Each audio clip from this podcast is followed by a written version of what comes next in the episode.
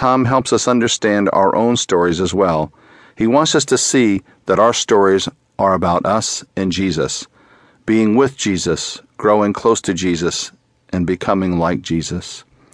Simply stated, life is a journey toward Christ. This book will help you to move further along that path. Beloved one, Jesus and a fuller knowledge of his life awaits us as we journey together with him to the table. It is the abundant life Jesus promised to us.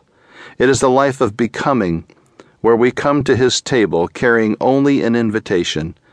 It is a life of rest, where it is no longer I who live, but Christ who lives in me and through me. See Galatians 2:20. We search the scriptures or the internet thinking they will bring us life. But what we really want, what we were created for, is to be filled with God to be at home in Him.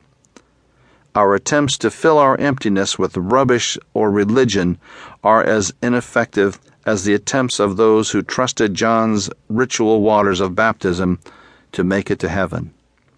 We seek God because there is something in us that tells us we might be filled by Him. It is living the God breathed life.